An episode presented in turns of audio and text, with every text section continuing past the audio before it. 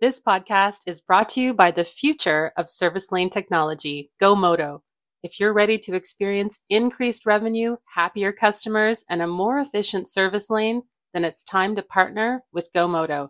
Visit gomoto.com to learn more. That's G O M O T O.com.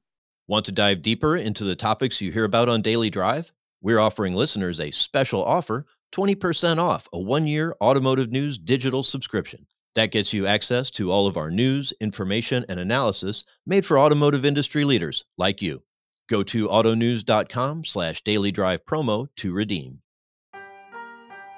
Welcome to this weekend drive edition of Daily Drive for the fourth week in February 2024. I'm Jamie Butters, Executive Editor of Automotive News here in Detroit. And I'm Kellen Walker in Las Vegas. Today we're breaking down some of the biggest stories in the auto industry from the past week and looking forward to what's in store in the days ahead. On today's show, we'll take a deeper look at Stellantis CEO Carlos Tavares' vision to make electric vehicles profitable with our own Hannah Lutz many of the automakers, including Stellantis, are getting very involved with the battery, making sure it's the chemistry they want and that it's built with abundant materials. So they won't be in a position where they're running out of a, a key material that they need or it's becoming too expensive. That's coming up in a few minutes. But first, Jamie, welcome to the weekend. Thanks, Kel. So, up first, the Biden administration says it's easing its yearly requirements when it comes to proposed U.S. tailpipe rules through 2030. Is this, Jamie, the way the government should have gone about this to begin with? Because back in April of 2023, they were very aggressive about this. They were very aggressive, and there were a few automakers pushing back, others pushing in in other ways, a little less directly. We've seen auto dealers start to really rally against these rules. They're worried that you know EV sales growth had looked was really rapid. It's still growing pretty fast, but uh, definitely hitting some headwinds as uh, with affordability as interest rates have gotten higher, and just meeting up with some of the challenges of today's EV market. And it's really hard to project what the future is going to be so you know the industry has been pushing back. I think the the epa you know bureaucrats were trying to figure out what do we have to do to slow global warming? And especially if all the technologies come to pass like this thing could happen really fast but it might not. And so uh, you know they set a really idealistic goal. Uh, the industry is pushed back. The administration is trying to find a middle ground. We don't really know where they're going to come down yet uh, it may still be something that's going to be super challenging for the industry to meet.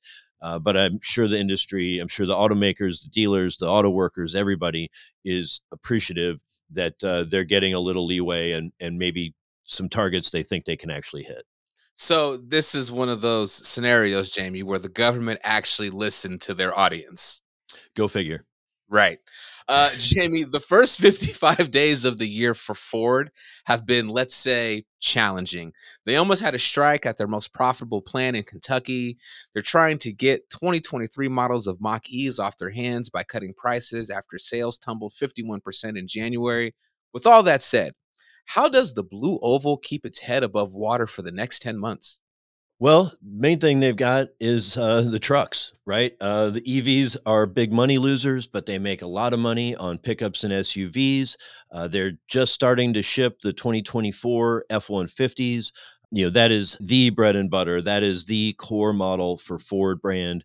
And, uh, you know, they have a refreshed version and they're going to be pumping those out as hard as they can and trying to get those to dealers and, and get them sold and that's what really funds the whole EV business, right? That's the, that's the idea here with especially GM and Ford. Make the money on the big trucks so that they can invest it in money losing EVs until the EVs can break even. It's a tough business. Gotcha. And also, Rivian is cutting its workforce by 10% and they lost 5.4 billion in 2023. They would like to be profitable by later this year. But Jamie, with the slowdown of the US EV market, what will the startup EV companies like Rivian and Lucid have to do to survive? Will the market slow down, weed out the flashes in the pan? Yeah, I mean, I think it's weeded out some of the the SPAC startups, you know, that were really not very well funded for the epic uh, journey it is for EVs to get profitable. Like I said, with Ford and GM, they make the money on pickups and SUVs that can fund their EV development.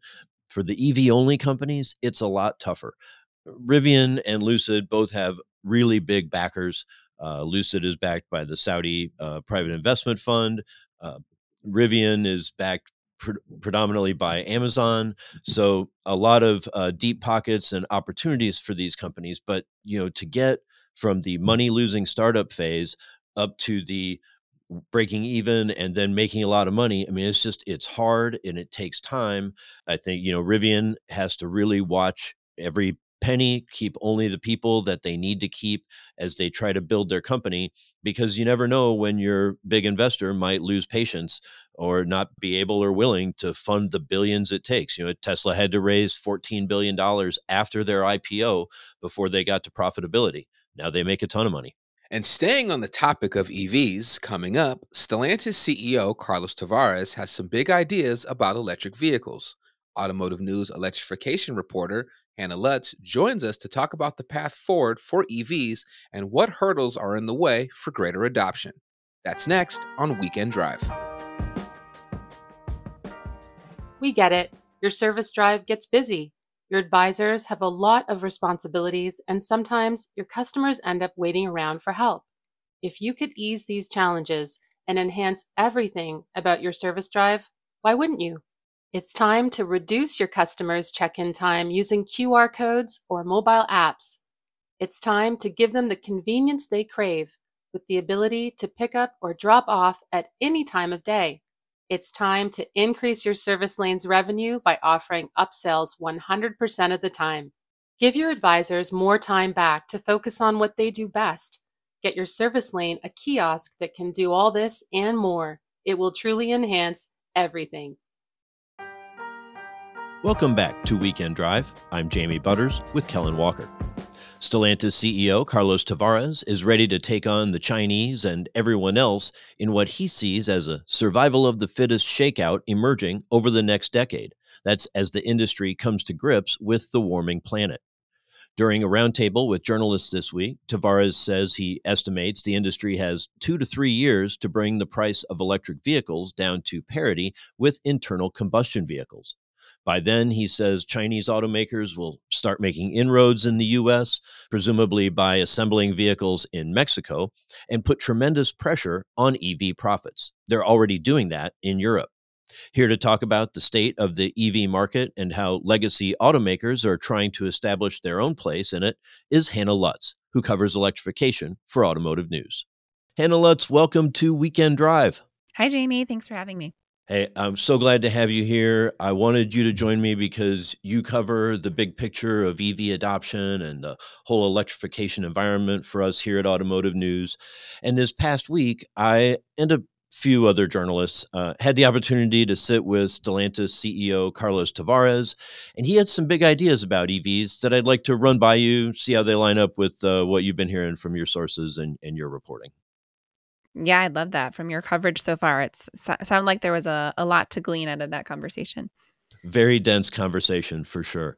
So on the EV front, he, you know, said the slowish pace of EV adoption, you know, here in the US was should really be expected, you know, at least until four, you know, key issues are addressed, or as he likes to put it, all four stars are aligned: uh, renewable energy, ample public charging, good range, and affordable prices there will be some bumps on the road as we are waiting for those stars to align. My part is to deliver the right product with the right affordability clean, safe, affordable. That's my part. And I thought it was interesting that he started with renewable energy. He explained that people who buy EVs really do so because they want to do right by the planet, and only secondarily that it's a better car, that it's a better driving experience. Uh, but of course, if the EV is powered by renewable energy, you know, it's very clean. If it's powered by, you know, coal, then it just doesn't make the same kind of progress toward carbon reduction. Yeah, it wouldn't make that progress, but I wonder if that is sort of a, a European point of view. Um, a lot of sources for the US market say that for EVs to be successful here, for people to want to buy them, you can't only market the the climate side of it like it needs to be a really good, practical car. Needs to look cool, be fun to drive. You have to have really all of that. And for many American consumers, the green impact is secondary. That's very interesting. So the other one uh, that that jumped out, you know, public charging. You've written a lot about that. Uh, to him, the issue is what you wrote about uh, pretty recently: availability. As he put it, the issue is the queue, right, or waiting in line, uh, which can be potentially very stressful, especially if it's you know bad weather. You've got scheduling challenges and a, a low battery. What's going on with that? Yeah, so charging infrastructure is still being built out there still aren't enough chargers for for everybody and it is really it can be super frustrating if you have to wait in line. Earlier this winter there were reports of tesla drivers waiting in line in the cold and they had their vehicles had to get towed because their their batteries died with the frigid temps. So it definitely is a concern and probably will continue to be a concern for at least a while longer as tesla opens its network to to other makes but it's something that the industry and regulators are very aware of. There's a lot of investment going into building out the charging infrastructure and, and making it reliable. Yeah, the way he put it is the the charging needs to be in your face. It needs to jump out at you everywhere you go. When you go to the store, when you go to the gym, if you go to the office or to a restaurant, there should be charging, you know, basically everywhere. So we're a long ways from that. yeah, we are. I mean, we're still I think there's still a reputation of chargers being next to the dumpster, behind the target type of thing. I think it, that is changing, but that's how they started, and there is there's that perception. But you've really, I mean, I don't want to, you know, give you too much credit, but you've really been leading, I think, a lot of the coverage. The fact that the chargers that are out there are often not reliable uh, that we've had a structure where people are compensated to build them, but not to keep them functioning. And then now, even when the reliability is getting better, then yeah, you've got these long lines, and and availability becomes an issue. And it's it's uh, hard enough of a challenge, you know, making some of the other adjustments to an EV life uh, when the weak charging network that's out there is not performing to its capability, it, it really adds to the challenge for those folks. Yeah, it definitely does. And JD Power's latest numbers on on charger reliability, which availability is tied into that, it showed um, 18% of attempts failed in the fourth quarter. And they told me that a big chunk of that was availability. So it's, you know, more people needing to charge and, and not being able to because either the, lo- the line is so long that it makes them drive away or yeah i guess that that would be the, the situation with the long line or you're, you're waiting forever and then have an issue. So range is one. Of course you know we talk a lot more about like charger anxiety than range anxiety these days but it's still it's all connected. I think a lot of people with if the EV is their third car in the family, you know, probably don't need a whole ton of range. They probably drive 40 to 50 miles in a day anyway, but you know, everybody wants a car that can do everything and you know they clearly their viewpoint is 450 to 500 miles is the right kind of range that's what they're going to do with their full size pickup which will not be cheap and i think you know sometimes people may over time, you know, compromise some on range in order to have affordable prices uh, because so much to have all the battery you need for that range then you're carrying extra weight which means you need even more battery it just is and the batteries are expensive. So maybe a smaller battery you know a little more affordable range but what are you seeing in the market? What are what's the thinking around the US these days? In terms of range i think you need both. I mean the automakers Many of them started with really high priced EVs that had a long range, like in the 400s, like you were saying with with um, Stellantis. But we've seen more and more of them also saying that they need affordable vehicles, period, but also affordable EVs. So that I mean that requires a compromise. That requires a shorter range, a smaller battery, et cetera. And Tavares mentioned this in in your story. The the batteries that is the key to everything, the battery cell. So many of the automakers, including Stellantis, are getting very involved with the battery, making sure it's the chemistry they want and that it's built with abundant materials so they won't be in a position where they're running out of a, a key material that they need or it's becoming too expensive.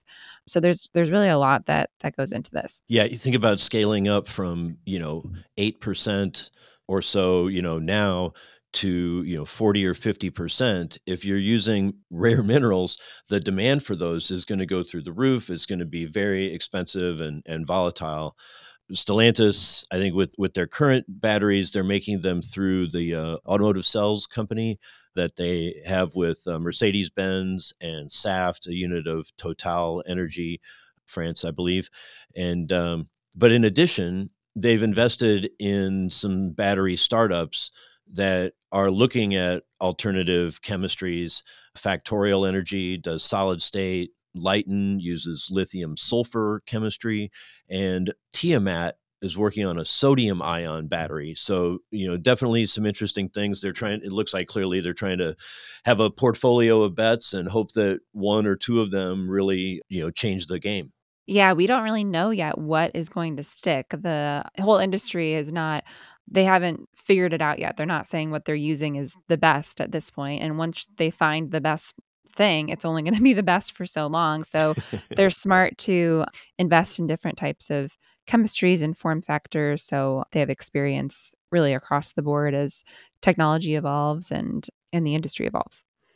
Yeah, I mean, I think there are a lot of companies that are really banking on solid state you know, it just seems like the, with the cost of the battery being what it is, the price to make EVs versus ICE vehicles is such that they just need a, a big jump, or it's the opposite of a jump. They need, you know they need a big jump in density and power, or a big reduction in cost to make the cars more at parity up front, uh, so that then the savings that you have from not having to go to the gas station, not having to ch- get your oil changed can really add up and make it a more compelling thing for consumers. Right. And everyone's working on that. I mean, LFP is a good solution, um, shorter range, lower cost. So, yeah, there's a lot in the works that that hopefully should get the industry to where it needs to be in terms of affordability while also, you know, enabling those higher power, longer range vehicles to sell and and add some a little boost to the EV market. Yeah, right. We're just still in such early days. The technology, right? In in 10 or 20 years, we're going to look back and this is going to look, you know, so primitive. The the charging from the charging through the batteries. And like you said, it's going the you know, the batteries will get better, probably several generations of battery improvement, just the way that powertrain engineers have made, you know, gas cars cheaper, cleaner, and more powerful over the decades.